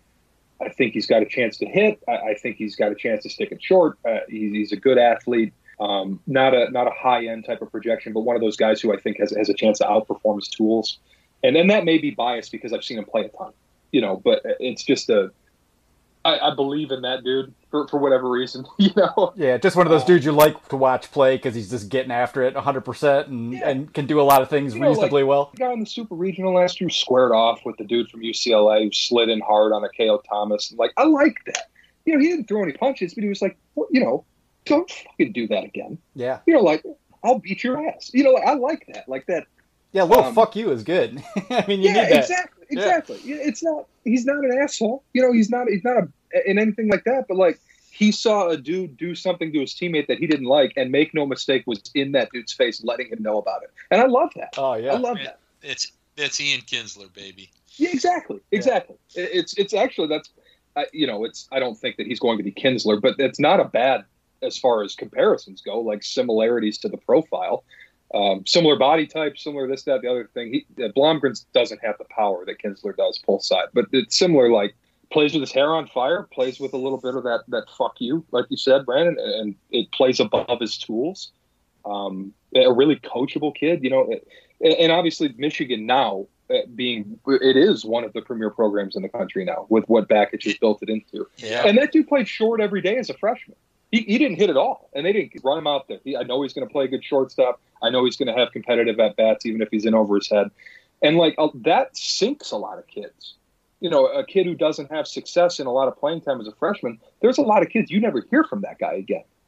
And Blomgren, just to his credit, played every single day, took his lumps offensively, and then the next year improved in every facet of his game and played every game again. Oh yeah, love it. Yeah, uh, there's something to be said for guys who do that, and and obviously that's partially a testament to the Michigan player dev system there. But I I mean, I I don't know. I, I'm just a, a big fan of that dude. I just like watching him play. He plays with his hair on fire. Just a, a real like. Yeah, I, I think the term throwback ball player is kind of overused, but he is. He's a throwback ball player, like Yeah. from the '80s. I, I've got that same. slide hard into second base, but yeah, Yeah, I've got that same soft spot. You know, that that was kind of what what popped for me a little bit watching Sir Video. You know, not not that he's gonna play like Ian Kinsler, but he just seemed like one of those dudes who was like high energy all the time, right. like Yeah, intense. nonstop so- chatter. And, and Mark and, and Mark will tell you, and I'm sure Jordan, uh, who pitched at a high level, would, would be able to tell you too. Like you love that dude when he's on his on your team, and despise him when he's not. Yeah, yeah, And there's something to be said for that. Like if that dude, that dude's running his mouth the whole game, like shut up. If he's if he's on the other team, but Yep. if he's on your team, you're like hell yeah, dude, keep talking. Yep. You know, can, Yep, I can see those guys' funny necks you say getting that. tight out there. They're they're sick of listening to you. Keep it going. Yep. o- o- over six or seven years, I, I can literally probably remember the names of those kids because Yeah. you're right. You you you love them when they play with you, and you absolutely just want to throw a couple uh, that make them dust their uniform off when uh, they're playing against you. So it- And on the it- drive home, on the drive home, you're complaining about him, and, but like you have a begrudging respect for him at the same time. Yeah. You know, Like, Yeah. Oh, that's good stuff. Yeah. How about this? I, I- you know, I tell you, I tell you what's funny is a kid, a kid that Jordan played against that was always a good player, and he was never a great player until he was a senior. Now plays in the show, dude, which is Jon Berti. I mean, Jon Berti, Troy, Troy High School, baby. So, shout out to Jon Berti, who did, didn't see that coming, but he's in the show, and he did something when he got there. So, Right. good for John. Yeah. yeah, yeah. I, I'm with you, man. Like I love those dudes. We can talk about. Um, yeah, I, I'll give you one more too. It's a college arm I saw earlier this year, and that's Bryce Elder from Texas. Um, it's not overpowering stuff, but it's like 355s that he pitches his ass off with. It, it's a it's a it's 90 93. The the slider is like a true downer, and it tunnels extremely well off the fastball. It plays really really well together. He can throw a changeup. He throws a ton of strikes. It, it's more of a physically mature. Um, this is who he is, back end starter type of profile, but but a guy who I think has a pretty high probability to reach that. I think that's a guy that they would need to target, you know, probably at 73 or before if they wanted him. But but that's I, I just I like watching that dude pitch. He he's one of those guys you look up and it's a sixth inning. You're like, damn, like okay, sure, all right. You know, you guys want to get beers in an hour? Like all of a sudden it's a sixth inning and he's throwing 57 pitches, like like that. Uh, you look down and go, oh, you know, you look down at your chart and it's he's missed an, an equal amount of bats with his fastball and slider, and, and he's at 70 percent strikes or some shit. You're like, damn, this is. Yeah. You know, because when you put the gun up and it just keeps reading 91, 92, 93, it, you know, it's not sexy. It doesn't grab you necessarily. But then as you as you study that guy more and as you watch him more and and you begin to appreciate him for what he does extremely well, and you start to think about, well, if he does this this well, can he can he get out to the major league level? And and time and time again, it- it's shown that that wild velocity is important, like you do have to be able to locate, you do have to be able to to have some deception, you do have to be able to tunnel your off speed pitches, and he does all that. And it's not like he throws slow. Yeah. It's just you know it's 90, 93, and, and uh, he's not all that projectable, but but that's a guy I think can um, similar type of upside to now what we're talking about with Faedo. Yeah. Um, a, a guy that you don't really see beyond a number four or number five starter, but but a guy who, who that's valuable. If you have a good number four starter, that's intensely valuable. I mean, look at the literal last Tigers good team. You know, so Yep. Yeah, for sure. Listen, Actually, Listen. actually, all right, go for it, Mark. I, I got two I- I- I two was general gonna say- I questions I want to get to. Uh, all right, I was going to say that I- I think that people have lost the appreciation for a guy that can throw strikes and manipulate the baseball. It, you you know maybe you maybe you're not a starter, but you know those, those guys you can throw you know they can throw a lot 70, 70 outings a year. Or, I mean, they're they're they're pretty valuable. Everybody doesn't need to throw a hundred if you can manipulate the baseball, make it move, and throw strikes. It, it there's something to be said for that. And Yep. For sure. I, I, I think smart teams understand the value in it. Uh, I think too many people are overly uh, married to the idea of, of you know gun readings. Still, you know, I, I, I mm-hmm. mean, look for if I'm going to pay a guy money, I want to see some gun readings. But you know, if it, the subtlety of that later in the draft, I think, is lost on too many people. Well, so, well, it's gotten Mark, beyond the and I- gun. Oh, I'm sorry. Go Oh, I was, Brandon. I was just gonna say, yeah, it's it's gotten beyond the gun too, to where you know where it's you know just all the measurables. You know, I mean, it's you know the guy who has the, the you know the, the spin rate that pops, the guy who has you know the hottest fastball. Like those those two things stand out. But I kind of wanted to to just ask. I mean, is there is there sort of a trend toward teams like really looking at college programs and trying to understand how close their pitchers are to being maxed out in terms of pitch design? Um, you know, some guys are further along or, or have seen that kind of coaching more than others, and you kind of figure that those guys may have less projection left than maybe some guys who are raw and haven't seen, you know, the, the best of, of, you know, coaching using all the technology. Yeah, and on the other side of that coin is is quite honestly, there are several colleges who have better coaches than major league coaches. Mm-hmm. I I mean that that's just reality. Like, I think we have one 20 minutes from Detroit and, and Chris Fetter at Michigan. I think he's an example.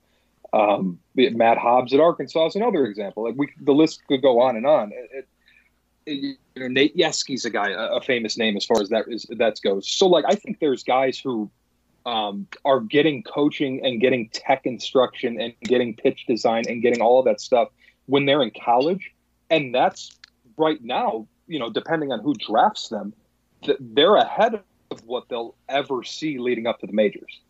And and leading up until last year, the Tigers were one of those systems where like, you know, Casey Mize saw better instruction and better tech at Auburn than he did coming into pro ball as the number one overall pick. And now that might not be the case given the, the Tigers uh, advancements in player dev and tech and all that. But you know, there's there's some cases, and like I said, in Arkansas is one of them, Michigan's one of them, Arizona and Oregon State before that, as far as uh, Yeskie goes, and, and there's a handful of other places. I think Danny Burrell at, at Georgia Tech is one of those guys um, that that you're seeing that that kind of like, well, this dude is getting more out of him than a pro system Yeah. would in some cases. And you see those big pro, like Wake Forest spent all, all that money, um, which kind of brings Yep. me to Shuster, who I who I really like.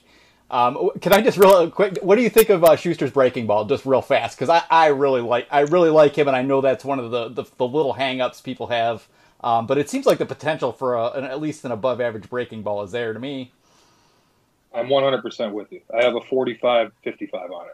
Okay, So, yes. thank Yep. you. um, yep, yep. I, I think I think that concern's a little bit oversold. Okay. Um, just because it's not as good as his fastball or his changeup doesn't mean it's not good. You know what I mean? yeah, yeah. Um, so yeah, I, with a guy like that, and I know, and I've, I've said this to people before. I might have even said this on this show. Um, lefties who are changeup driven terrify me if they can't spin it. Mhm. You know, Yeah. so for Shuster, like last year, uh, and even down the Cape, you know, uh, in the summer when it was it, when it wasn't quite an average breaking ball or it wasn't quite showing average, like but the changeup's plus and he's adding velocity and he's throwing more strikes. Like all of those things are positive, but until that dude started spinning an average slider, I was scared of it. Yeah. Um, and, and it's just it's just a, a little like, you know, there's only like a handful of left-handed pitchers ever who have come into, however, maybe not ever, but in recent memory, as far as like who just pitched off their changeup and dominated as starters, right? Yeah. Like Johan Santana is the obvious example, and Liriano's another one too, but he had a breaking ball. Um, but but it's it's a once he started spinning that average slider, it's like okay, yeah, all right, I, I'm in. You know, I'm in now. Not that I wasn't in before; I was just more scared. you know? Yeah, you were more like third, fourth Yeah. round. Now you're like, okay, probably second, probably, yeah. Maybe maybe the pick of 38. Yeah. Yeah. yeah. I'd be fine with that. I'd We'll love to find a bat, but yeah, Yeah, I, I know that you and uh, fellow Tigers interwebs person Jay Markle are very, very excited about Shuster. 38. I've been seeing that for a while now. I'm, Uh, I'm more excited about him at 62, but I'd be okay with him at 38. I think. yeah. Man, buddy, I'll buy you steak dinner if he's there at 62. Oh, all right. You're on. yeah, it's not gonna happen though. I'm afraid. um, yeah, I, I like him. I, I think there's a, you know, I think the, the addition of the breaking ball, and if you can get him to spin it even a little bit better than that, like it goes from back end to maybe mid rotation type of guy, type of projection. You know, I, I will add this while you're talking about that is I think a lot of times when we're doing all this draft discussion every year, we just totally abandon the idea of how much some kids are able to improve both the consistency of what they can do or learn how to manipulate the baseball a little bit more in developing a pitch or in it's you, totally change the trajectory of what you are as a player. And I, I- think looking at them in their rawest form which is more often than not what they are right now um, you just sometimes have to understand there's a lot of projection left. And, and and I'll give you this one tangible example that a lot of people that listen to us can make a uh, make make a thought about which is look Casey Mize got drafted 1-1 and everybody thought he was so polished. But if you watched Casey Mize this spring and you know, Brandon will tell you that I, I, you know, Brandon and I both were not huge Casey Mize guys, and when I watched him, the second time I watched him, I watched the cutter he was throwing, and he had tweaked his cutter. And Mhm. I, I, I called Brandon. I was just like, dude, I, I, I don't know what I'm watching, but this this is some next level Vulcan shit because this, this, this pitch is not hittable. And then not only did he tweak his cutter to where it became unhittable, he used finger pressure on a two seamer, and he had, you know, so now he was getting uh, glove side run on his cutter, and he was getting arm side run on his two seamer, and he virtually abandoned his worst pitch, which all three of us know.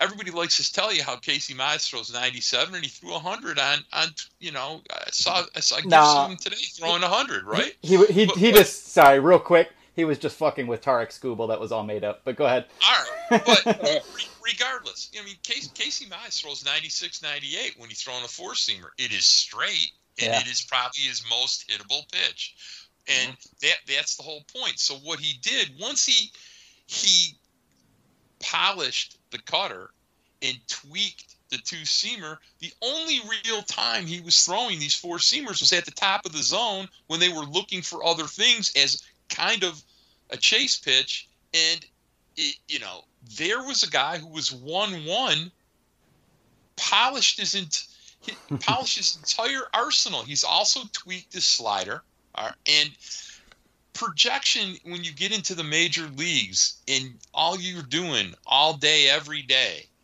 w- with unlimited resources to do it, y- you're gonna see kids who we never talked about all of a sudden be really good because they have the aptitude to manipulate the baseball. And maybe and, and maybe the will to you know to do it. You know like yeah. I, rem- I remember hating matt boyd when we traded for him. I thought matt boyd was really kind of nothing um, to be honest. And i mean it's very few pitchers transform themselves that radically but it's like how would you how would you know that that guy was going to do it? You know he's a big lefty you know he had you know he had solid velocity for a lefty i mean there was there were things to like but you know i, I never in a million years would have thought someone would you know change their their arm angle that dramatically, like reshape all their pitches. Like the whole thing has been just mind boggling. it's been great.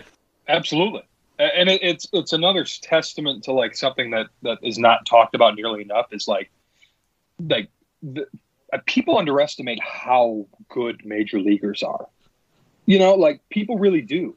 You know, they're the best players in the world, but like you, you don't people don't the average fan looks at, at the draft board and, and sees Casey Mize and sees Polish and sees Torkelson this year and sees this that that the other thing as far as performers and they're the top college players and they do it in good conferences and they do it against good pitching and like don't really recognize that there's still a monstrous jump to the major leagues. Yeah, just a gigantic one. It's that football. You know, people don't thinking, people don't yeah. get that. Yeah, yeah, yeah. It's a it's a you know, and like Mark said, to, to Casey Mize's credit, and I think probably to Tigers player Dev and Dan Hubbs as to some degree, um, he knew he had to get better. He knew he, he identified early, and I, I, think he, you know, getting his tits whacked in, in uh, Double A last year in the second half of the season probably had something to do with it. But he realized, like, well, shit, you know, like I am a team man. There's no guarantee with Mize, as good as he is, as polished as he is, as, as aptitude as he is. And there's no guarantee with Torkelson because they, there's such a massive leap to the major leagues, just yeah. a gigantic one. Yeah. yeah, yeah, that's a great point to, to always keep in mind. Even I slip on that, and just you know, you just don't you don't think about how vast the gap is to get there. Yeah, let alone be good. Correct. Yep. So it, it, that's you know, look, that, that's it's also part of scouting, and and Brian would really understand this. I mean, Brandon, you and I are pretty good about this, but Brian does it every day. That that's where some parts of scouting you just you can't watch a guy's video, you can't watch him on the field, you can't read about him and understand everything you need to know. Good player dev guys may talk to a kid, they talk to his coaches, they see things about how he might have progressed over time and they understand his aptitude to process information and get better and that's part of what good scouting is is understanding a guy's at 50% of his potential and he has the aptitude to get to 80% and i can mm-hmm. draft him in the third round but when he's polished he's got the value of guys that are going in the first round. That's what good organizations understand how to do okay?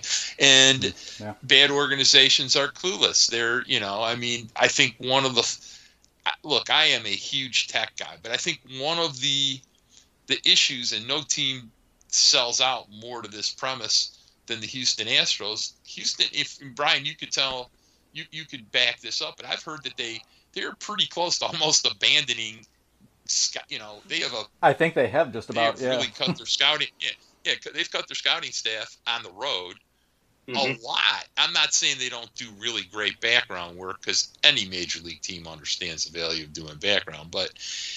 I, I, think there's something to be said from getting some in-person looks about a kid and understanding how to do due diligence about players. You, you, there's still a place for that in the game, and there is nobody that loves high-tech player development more than Mark Gordon.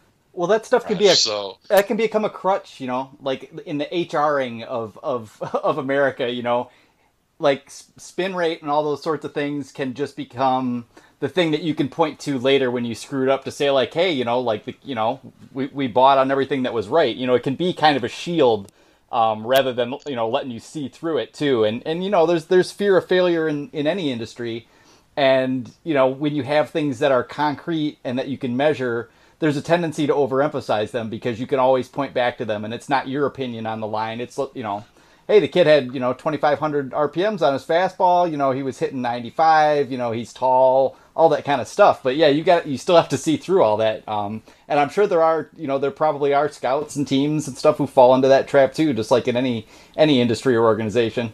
I don't know if this is possible, but like the first person who's able to positively like quantify aptitude and positively like quantify ability to process new information and apply it is going to be the richest man in the world. Yeah. Yeah, so like that's the biggest thing. Like that's the where where scouts where scouting fails, and it's not you know indicative of bad scouting or anything like that. But you can't quantify that. Yep. You can say, hey, yeah, I've seen this kid make adjustments. I've seen this kid respond to failure. I've seen this kid do that. I really like him as a person. He works his ass off. This, that, the other thing.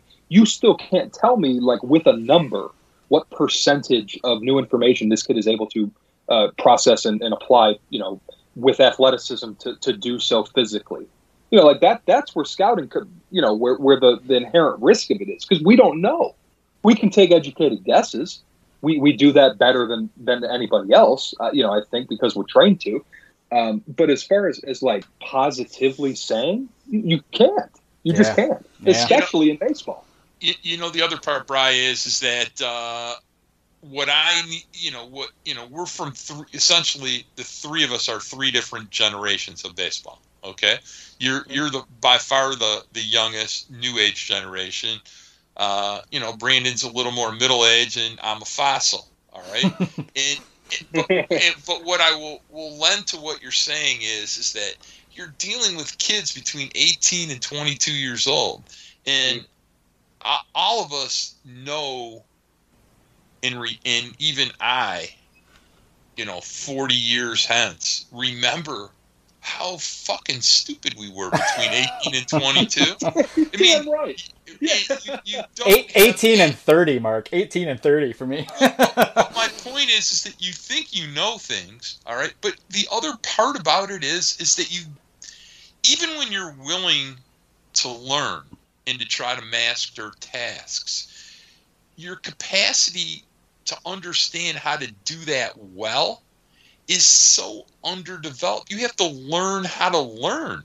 And mm-hmm. and you know so that's the kind of things we're talking about now. We're talking about a player draft of kids between 18 and 22 years old, and then you're applying all this information and, and, and trying to understand aptitude. And a lot of these kids, even though you've been coached and we've all we were all around it, and we've all seen kids from the age of nine years old up to this 18 to 21 year old, you know, window of time, and it still you're you're you think much differently as a as a young man than you do when you start doing things for a living okay and that's when we bring up the story about casey mize that's that's the beauty of it because there was one of the most sophisticated players as far as aptitude and the ability to learn things and put them into practice and in his first off season yeah. after playing The 1 1 pick. yeah. the one one pick, and he made a, a tweak, a subtle tweak, by the way. It wasn't like he didn't have a cutter. He did, but this mm-hmm. cutter, this cutter went from, oh, that cutter's pretty good to, oh my God, what? There, I don't know if anybody can hit that. Yeah. And and it, it's that's what you, that's part of the science of team building. That's understanding. It, you also have to have instructors that understand how to impart the wisdom or have the patience for players that are impatient or immature in order to be able to teach them and and that's that's the entire science of, of team building that And, that's and some guys like Matt Boyd, you know, and, and teammates, you know, of, of similar mindset who challenge each other, you know, and, and compete against each other, but help each other, you know. I'd love to see those guys all on the same staff with uh, with with a Matt Boyd type character for a while. Well, that's that's why there's something qualities about Matt Boyd that you see that you you say to yourself, "Mm, maybe you shouldn't trade him. Maybe there's Yeah, I mean, intrinsic value there. Yep. that's about as high a character guy, you know, as you're going to get. And I'm not going to oversell anybody on, you know, being a good guy is going to, you know, make you successful. But when you have all that on top of it, you know, it's like that that is a leader. That's that's a guy that you, that you want Right. on your team. Correct.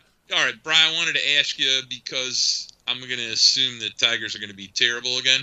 It, Hmm. You know, how how's the 2021 draft look for talent? I mean, we we all see Leiter and Kumar Rocker, but I mean, you know, kind of give us.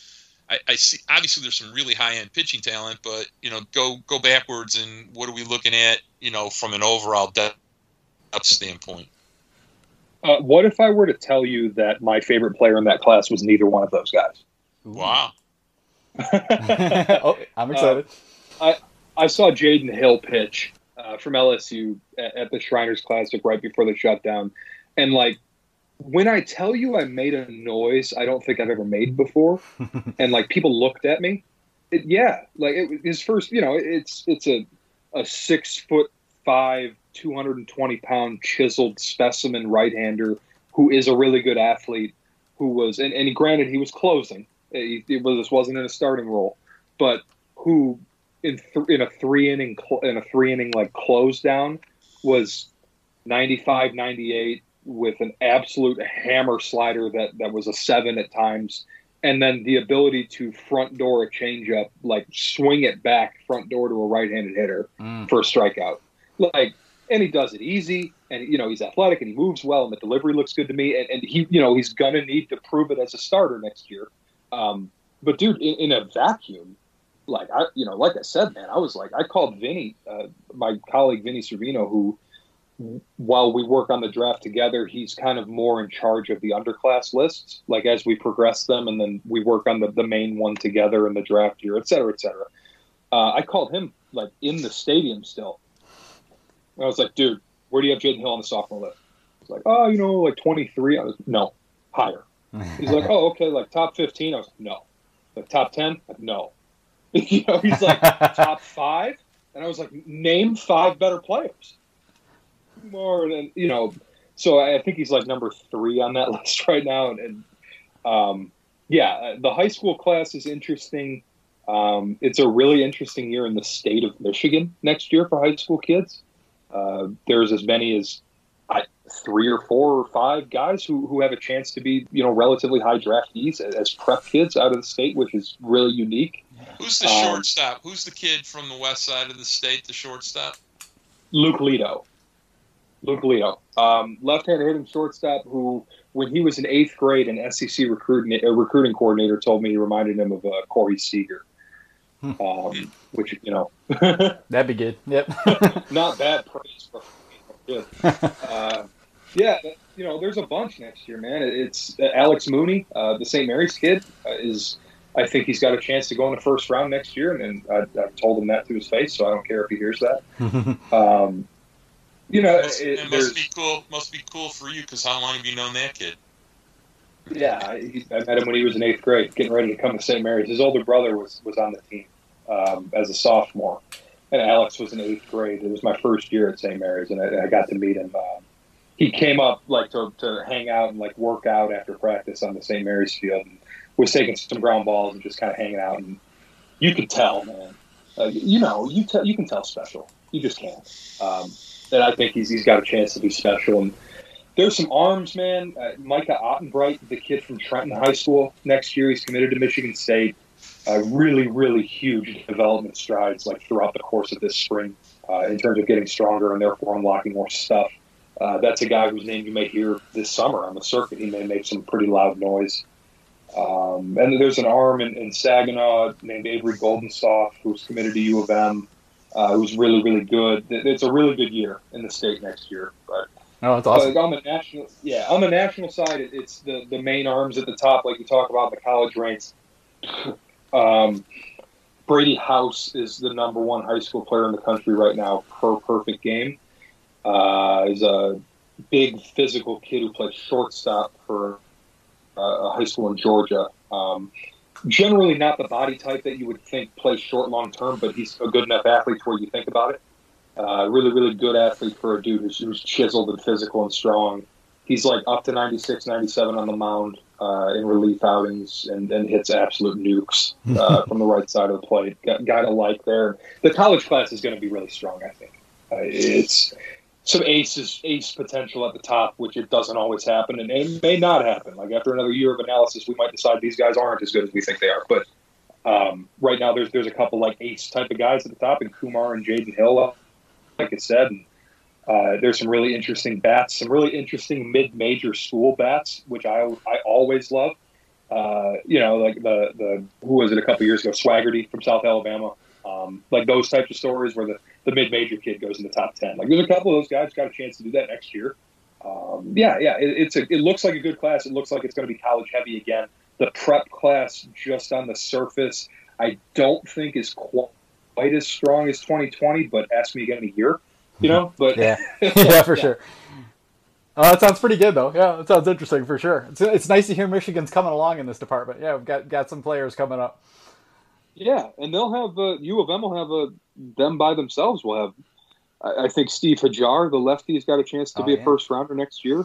Um, you know, and, and, they got some other ones too. It's depending on who they get back. You know, it wouldn't surprise me if if, they, if Franklin and Nwogu and uh, Blomgren all go back and make another run at Omaha or something like that. So it's uh, you, you, could see a bunch of higher higher drafted kids from U of M next year too. Let, let alone the the prep kids I talked about.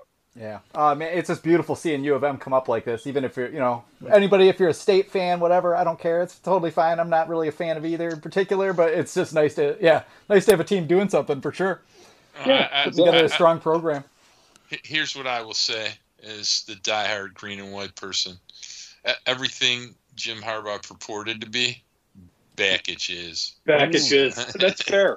That's a really good. Hey, man, that's and you know, like I, I try and uh, in my professional life maintain some level of uh, uh, yes. neutrality. But you know, like I, Mark, you and I, you knew me way back mm-hmm. when I grew up a mm-hmm. Michigan fan. Like I don't make any mm-hmm. pardons about that. Um, so like, yeah, I remember being stoked about Harbaugh. You know, like like everybody was. But I think that you hit the nail on the head there. And not that Harbaugh's done a bad job by any stretch, but like, you know, man, Bakich. Mm, yeah. They got something there right now. Listen, it's it's hard to be this good in in collegiate baseball. Yeah, coming from the state of Michigan, it, it's almost unheard of. So, I tip my hat to the guy. I think he's probably a big league manager one day. He's he's literally that good. So, uh, it wouldn't shock me. So, uh, hats off to the guy. Yeah, yeah, yeah, absolutely. Well, all right. I think uh, I think we've uh, held Brian's attention for almost two hours now. You probably got like five other things scheduled. I really want to thank you. Have another, I do have another uh, session tonight later on. Oh, so, yeah. God, you're you're a beast. Yeah, it's a, it's impressive. Uh, I really want to thank you for coming on. Uh, I've, I've been looking forward to talking to you. Um, I've heard your appearances with Chris and Roger for, for years. Um, so and uh, Mr. Hookslide back in the day, a little bit further back. Absolutely. So yeah, yeah, great to talk to you, man. Yeah, dude. Thank you for having me. Like literally anytime, man. Absolutely. Oh, awesome. Brian, yeah. Could couldn't be prouder of you, man. You are. you, you, I appreciate it, man. You are a national star who literally grew from a sprout, do, going going to games in West Michigan and doing, dumbass kid hanging out in the West Michigan stands. yeah, doing doing, doing a pot, doing a. Listen, I got to tell you, back in the day when you and Jordan did some you did your podcast together, it was a pretty good podcast. So we definitely had fun with it. There's no yeah, doubt about that. It was pretty good. I wish you the best of luck and thanks for coming out with us. Appreciate it, guys. Take it easy, boys. All right, you too, man. Have a good night. And uh, yeah, thanks everybody for uh, sticking around and joining us. And uh, we'll talk to you all soon. Mark, peace out, brother. Yeah.